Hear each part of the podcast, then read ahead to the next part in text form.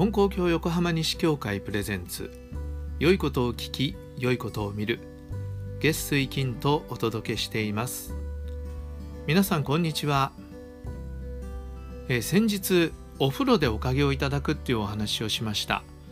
えー、お風呂っていうのは神様のお恵みである熱と神様のお恵みである水でできている、そういうものだから、えー、こちらの心がね、それをもう神様のお恵み、神様のお得としていただくような気持ちでお風呂で、えー、お祈りすれば、えー、それがおかげになるというようなお話をしました。えー、それでね、ちょっと思い出した話があるので、今日はそれを紹介したいと思います。えー、ずいぶん昔の話です。明治時代の話なんですが、えー、僕の祖父が若い頃に、えー、聞いた話を書き残しているんですね。で、それを僕は読んで覚えてたもんですから、えー、ちょっと思い出したのでそれを紹介したいと思います。えー、これはふたりの信者さん、えーまあ、仮に A さんと B さんというふうにしとこうと思いますが、えー、その人たちの信心の話です。えー、まず A さんなんですが、この方は、えー、鉄道工事をする方だったんですね。で、現場で足を怪我をした。で、その内身がなかなか治らないっていうことで、えー、これ温泉に行って治そうと思ったんですね。それで教会にお参りしてそのことを先生に話しました。そうしたら先生が、厳しい先生だったんですね。先生がこう言われたんですね。温泉のお湯も天地のお恵み、川の水も天地のお恵みであると。信心さえしっかりしていれば川の水で温めさせていただいても治る。温泉なら治ると思う心がいけないんだというふうに、まあ、叱られたようなことだったんですね。それでその A さんは、でもね、 A さん素直な方だったんでしょう。よしって言って、えー、川の水を汲んできて、それを沸かしてバケツに入れて足を温めながら一心にお祈りをして一晩で治ってしまったと、そういうことがあったというんですね。で、それから何年かして同じ教会で今度は B さんです。えー、B さんは竹かごを持っていて転んでですね、で手のひらに竹の折れたのが突き刺さったっていうんですね。でもまあそれは抜いたんだけども、怪我は治ったようなんだけれども痛みがある。お医者さんに診てもらっても別状はないと言うんだけど痛む。それでこれはじゃあどういうことだろうと思って、刺さったものとはね、また別の痛みなんじゃないかと思って、それで温泉に行こうと思ったんですね。で、同じ教会ですよ、同じ先生に、えその人が、えー、温泉に行って、えー、治したいというふうに言ったらしいんです。そしたらですね、今度はその先生が、温泉も神様のお恵みである。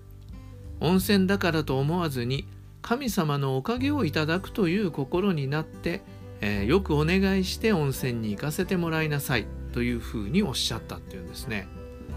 A さんの時はね、温泉に行ったら治ると思う根性じゃダメだ、ね、川の水だって同じ天地のお恵みなんだからって言われて、それでおかげをいただけということだったんですが、 B さんの場合は温泉も神様のお恵みなんだから、その神様のおかげをいただくつもりで行きなさいと。まあ両方ね、よくわかる話だとは思うんですが、ところがそれを A さんが聞いていたんですね。で、 A さんにしたら、自分の時はあんなに温泉行くって言って叱られたのに、 B さんには温泉も神様のお恵みなんだからお願いしていきなさいって言ったっていうことを聞いて、えー、その A さんはちょっとカツンときたんでしょうね。それで B さんに対してね、ちょっとお説教したんです。 B さん B さん、この頃は先生は弱くなってしまってダメだ、私が代わりに言ってあげようと言ってね。で、まあ自分が先生に言われたことを言ったわけなんですが、天地の神様のお恵みは温泉だけじゃないんだ、川の水だって神様の恵みなんだ、だから川の水じゃダメで温泉に行くなんていう信心じゃダメだぞって言って、ちょっとねお説教したんですね。自分はこうやっておかげを受けたんだから、あんたもしっかりした信心をしておかげを受けなさいって言ってお説教したそうなんです。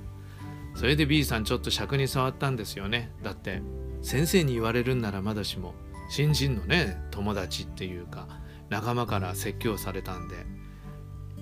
で、その時 B さんは、A さんがねおかげいただいたのに自分がおかげをいただけないなんてことはないはずだっつって俺だってやってみるって言ってですね、まあちょっと対抗意識でえまた川の水を汲んできてですね、金だらいにその水を入れて火鉢にかけて徹夜でこう手をつけて徹夜でご祈念したっていうんですね。でちょっとうとうとって眠ってしまったんだけどパッと目が覚めたら痛みがなくなっている。ああおかげをいただいたって言って柏手を打って手をこすったら手のひらに刺さってたトゲがポッと出てきたっていうんですね。でああありがたいって言ってもう一回、えー、柏手打ったらまたもう一個トゲが出てきて完全に治ったというお話なんですね。だから見えないところにこうトゲがね入ってそのまんま傷が治ってたのが、えー、傷んでたわけですけど、えー、そうやっておかげを受けたっていうお話です。どうでしょう皆さん、まあ皆さんどう思われるかわかんないんですけど、でも僕はこれすごく面白い話だと思って好きなんですね。えー、もちろんね温泉に行けば体にいいのはそうだと思います。だけど、ね、川の水でも天地のお恵みなんだって言ってそれでもうなんか意地を張るようにもう何が何でもおかげを受けようって思って一晩真剣にこう祈ったっていう。でしかも B さんは A さんに負けられるものかなんて言ってね、ちょっとねこの張り合っていくのが面白いなと思って、まあそんなね人と張り合って信心するっていうのもなんか変な話って言えば変な話なんですけど、でもなんかねこの熱っぽい感じ、情熱がある感じ、熱い感じがなんかこの人たちの信心から感じられて、あのな滑稽なようなんだけどそのひたむきさにね、えー、打たれるところがあるんです。で神様もきっとその純情さっていうか一生懸命さに、えー、おかげをくださったのかなと思います。同じ水でも同じお風呂でもそれを真剣に神様のお恵みとして受けていけばね、そこには神様のお働きが現れるということなんだと思います。まさにおかげは我が心、私たちの心次第でね、神様のお働きっていうのは現れてくるんだなということを感じるお話でした。はい、こういう昔の信心ぶりっていうのもね、あの勉強になるところがありますから、えー、たまに紹介していきたいと思います。何か参考になればありがたいです。